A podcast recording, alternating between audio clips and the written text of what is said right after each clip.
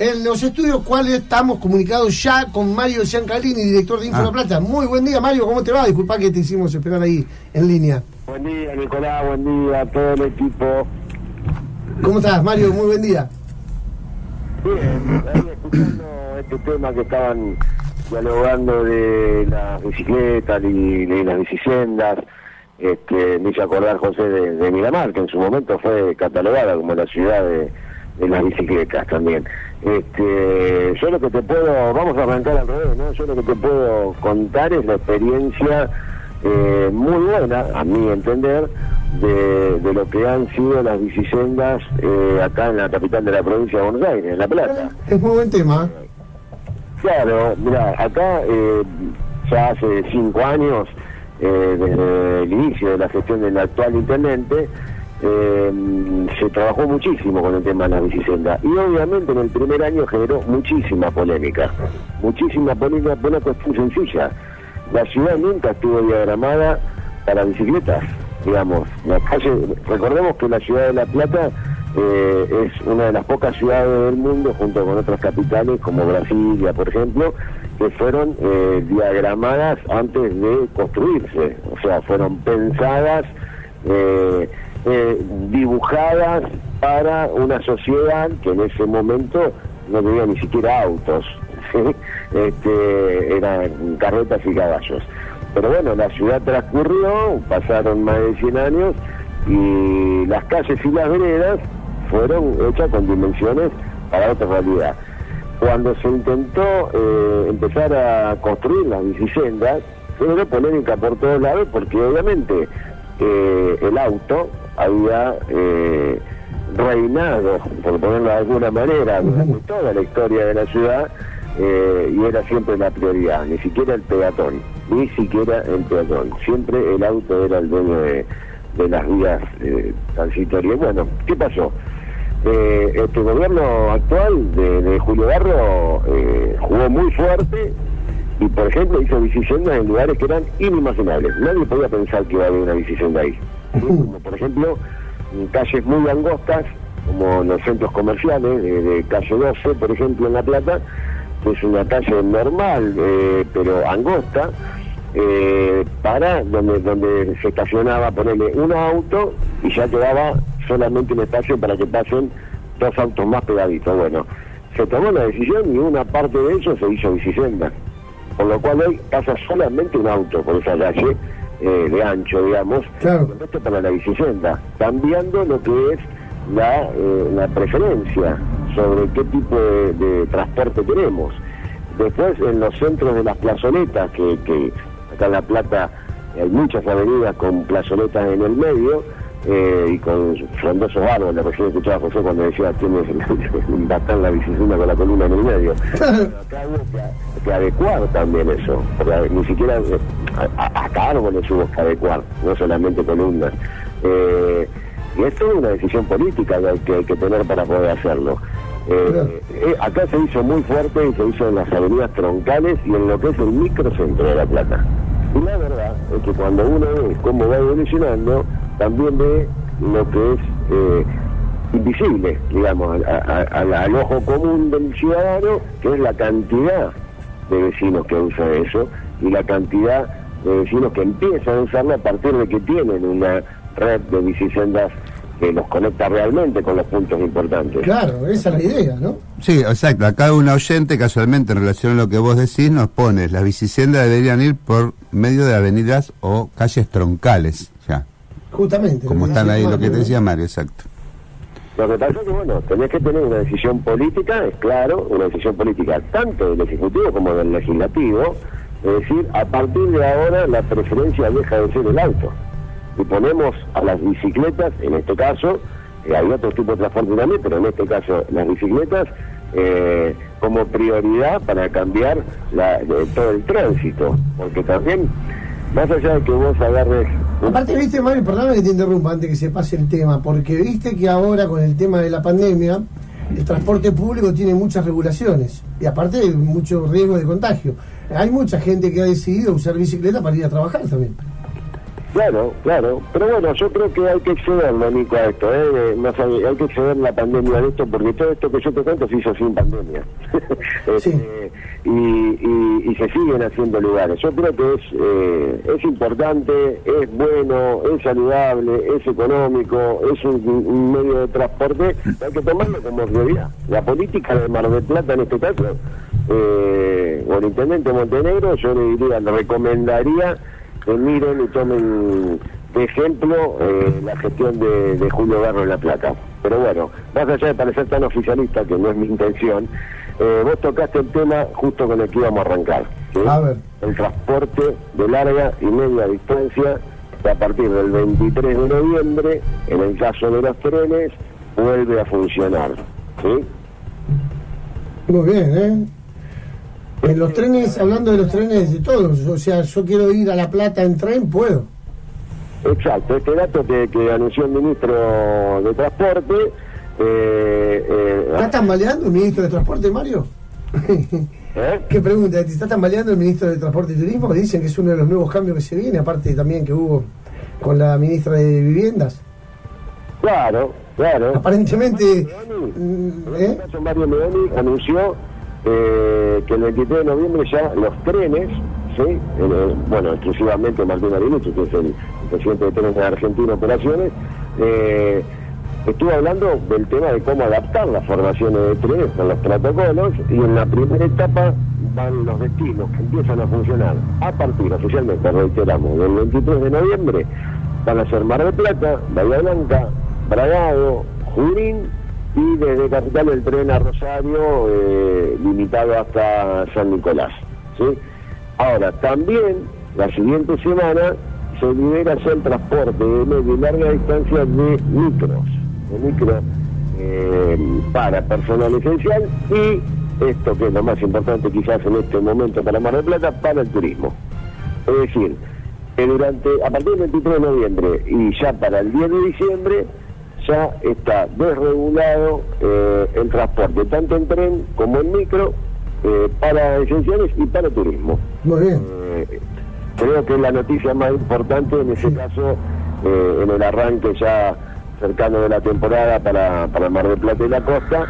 Este, y por ejemplo, en el caso de los trenes, haber ocho servicios diarios, ya se lo, te lo comunico, entre Constitución y Mar del Plata. Ocho.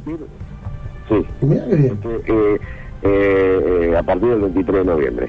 Así que yo, este, digamos, esta, esta parte de la de lo que fue la cuarentena estricta, la cuarentena intermedia y todos los nombres que se le han dado a medida que fuimos evolucionando, ha llegado a su final y el transporte empieza a regularse para el 15 de diciembre va a estar todo el transporte funcionando nuevamente.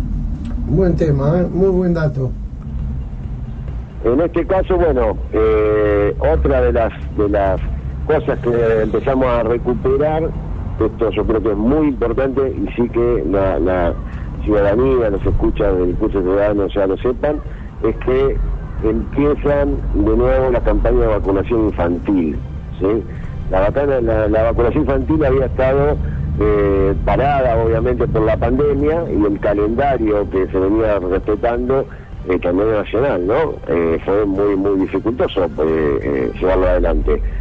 Por el contagio, por el cierre de las escuelas, bueno, vuelve ya en más de 10 provincias, empieza de nuevo el calendario de vacunación infantil. Este, así que bueno, aquellos que aquellos padres que por ahí con esto de la pandemia quedaron medios, medios colocados, que sepan que esto ya empieza, que, que vean, que entren a la página del Ministerio de Salud de Nación y, o en el caso de la municipalidad y en- de la de Mar del Plata, y vean eh, los lugares y las, y las, y las fechas, ¿no? Sí, sí, buenísimo. La verdad que es un temazo, porque nosotros necesitamos la- la- que venga la gente, esta ciudad eh, es muy importante, ¿no? Para la economía, la reactivación del turismo. Sí, claro. Tan- mira, tanto la, la- la- vuelta de transporte como la puesta en marcha de del calendario de vacunación infantil eh, apuntan indudablemente a transformar el miedo en respeto, ¿no? Es decir, vamos perdiendo en el miedo a- al coronavirus y ganándole respeto, ¿no? Ganando eh, la forma de cómo cuidarnos entre todos eh, pero bueno, ya reactivando eh, las actividades sociales las actividades económicas. Eh, en este sentido, ayer, acá en La Plata, en el Estadio Único Ciudad de La Plata, el, el gobernador de la provincia de Buenos Aires, Axel Kicillof, eh, anunció la puesta en marcha de un fondo, ¿sí?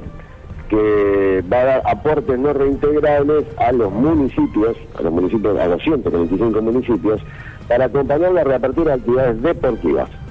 Otro tema que sabemos que en Mar del Plata eh, es importante, pero en este caso en toda la provincia. Eh, la- las actividades deportivas, sobre todo las, amateur, eh, obviamente la pandemia las puso a prueba, ¿sí? Y, y bueno, este anuncio que es importantísimo porque son aportes de dinero no reembolsables para todas las actividades deportivas y que van a estar canalizadas a través de los municipios, obviamente, porque cada, nadie conoce mejor el municipio que, las propias autoridades eh, de ese lugar, este, y tienen la ciudad la gente y la capacidad, digamos, para poner a disposición de los recursos de los deportistas, son específicamente los intendentes en primera línea. eh, y en este sentido, eh, Andrés Larroque, el ministro de Desarrollo de la Comunidad, que estaba presente, dijo que, bueno, eh, eh, aclaró, el Estado estuvo y, y está y estará presente. ¿sí? Recalcó la comunidad tiene que estar presente. A eso, esa última palabra de Larroque es lo que estamos apuntando todos, ya sea desde la vuelta a la actividad deportiva, la desregulación del transporte, eh, la vuelta a todas las actividades, la salida ya de, la cuarentena, pero teniendo en cuenta que la pandemia estamos en el peor momento. Entonces, si estamos en el peor momento, la responsabilidad individual de cada uno tiene que estar acorde a las circunstancias y a la altura de las circunstancias. Estamos con el transporte regulado, las actividades deportivas no solamente se regulan, sino que van a tener ayuda eh, del Estado provincial en este caso. Eh, yo recuerdo eh, que este año se cumplen eh, 30 años, se van a cumplir 30 años de la implementación de los Juegos Bonaerenses, los Juegos Deportivos Bonaerenses, que han sido importantísimos, importantísimos, durante el desarrollo de, muchos de muchos ciudadanos hoy grandes que en su momento eran chicos, adolescentes y participaron de estos juegos.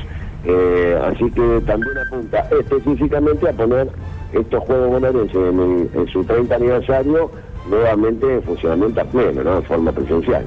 Qué bueno, ¿eh? Y acá en Mar del Plata, que siempre somos sede de los Juegos Bonaerenses. Que, claro, por supuesto, Mar del Plata siempre ha sido la, la sede en el caso para las finales, ¿no? Claro. Exactamente, sí. eso es desde la provincia de Buenos Aires. Eh, en el caso, digamos, esto hablando de- de- del final del miedo y el principio del respeto, yo creo que más allá de que todo se empiece a desregular y eh, este es el discurso oficial, ¿no? Tanto del presidente de la Nación como del gobernador, como de los, del resto de los gobernadores. Eh, porque parece una paradoja. Nosotros no estamos eh, con números que indiquen que el coronavirus sí fue. Por el contrario, estamos con números que indican que el coronavirus está más que presente. ¿sí? Si estará presente tenemos al presidente y medio gabinete aislado.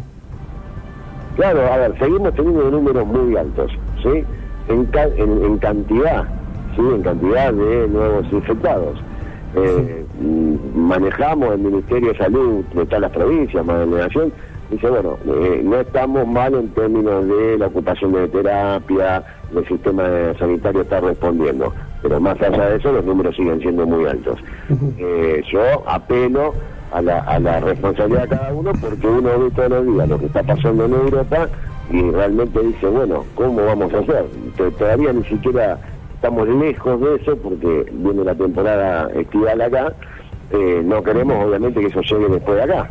Eh, digo, para un, para un dato, Rusia ayer, eh, ayer, ayer viernes pasó los 22.000 casos eh, en un solo día. Y vino después de la temporada estival.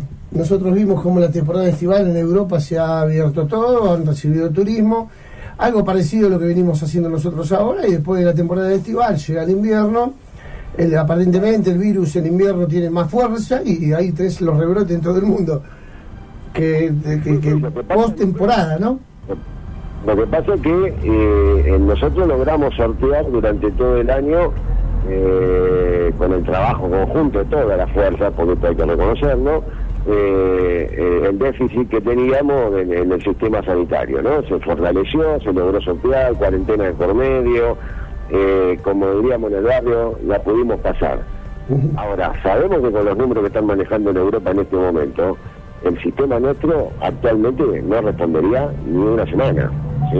Es decir, hay que hay que ver, todos tenemos la esperanza en la vacuna, que viene en diciembre, que viene en enero, que viene en febrero, pero bueno, yo lo que vuelvo a pedirle a todos es eh, sigamos cuidándonos como desde el primer día. Así eh, podemos ir regulando, poniendo todo en marcha eh, y sobre todo la economía, y, pero sin, sin dejar que eso afecte al sistema sanitario y, por sobre todo prepararnos para después. ¿no? Muy bien. ¿Qué tenemos? ¿Qué más tenemos? A ver, para contarnos. No, mira, lo último cerramos con el tema estrictamente político. Desde lo político, eh, fue, fue, una semana donde el presidente eh, estuvo, como dicen en la jerga, muy picante, sí, muy picante con la gestión anterior.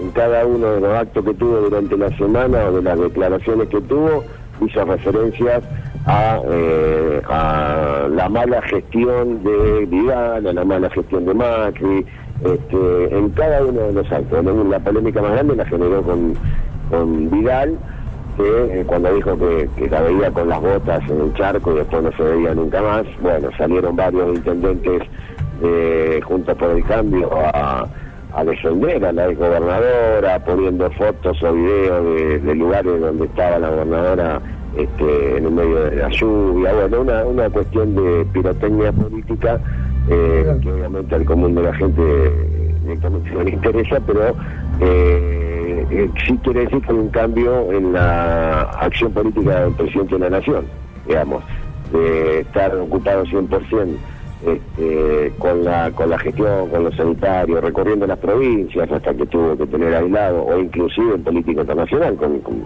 acordémonos que arrancó este, despidiendo a, Evo. y el día anterior presenciando la, la asunción del presidente de Bolivia, eh, bueno, bajó un poquito y salió picante a decir, mire, a, los opositores, eh, dejen de hablar de cosas que ustedes no hicieron. Eh, y bueno, ahí se generó esta, esta pirotecnia entre oposición y, gobierno, y algunos intendentes junto con el cambio, algunos legisladores también, salieron con los tapones de punta, algunos diciendo nada, o sea, solamente mensaje porque no tienen nada para mostrar, está en la realidad, y otros con cosas para mostrar reales, ¿sí? Eh, como por ejemplo el Intendente de La Plata. El Intendente de La Plata salió rápidamente a, decir, y a mostrar las obras que durante cuatro años hicieron para mitigar las inundaciones. ¿sí? este, que son obras que, eh, valga eh, la honestidad, empezaron cuatro años antes. Es decir, eh, acá hay un juego de, mensaje político del cual se cuenta nada más que la verdad. Es una verdad que el intendente trabajó muy fuerte con la gobernadora para terminar las obras eh, para mitigar las inundaciones. Eso te iba a decir, la, claro. La, fatídica inundación del 2 de abril de 2013, pero también es verdad que esas obras se iniciaron cuatro años antes. Se iniciaron durante la gobernación de Scioli, durante la intendencia de Pablo Obrera, y para cuando Garro asume la intendencia, el, el 40% de esas que son mega obras, Nicolás, para, para el resto de los escuchas que están, que no son de La Plata, estamos hablando de obras muy, muy, muy grandes que, que cruzan toda la ciudad, los arroyos de la ciudad, eh, y que fue votada por ley, no solamente un gobernador como Scioli un intendente como Obrera la ponen en marcha, sino que durante seis meses se trabajó en la diagramación con, se creó una, una comisión bicameral con la Cámara de Senadores y Diputados de la provincia de Buenos Aires, eh, que hizo el seguimiento tanto del presupuesto como de los montos que se iban gastando y el control de las empresas. Si lo tomamos en términos políticos, sería brillante que en el país podamos hacer lo que se hizo en La Plata con las fuerzas políticas, que trabajaron en un conjunto por una desgracia que hubo, que, fue para todos, y el trabajo que se arrancó fue para todos.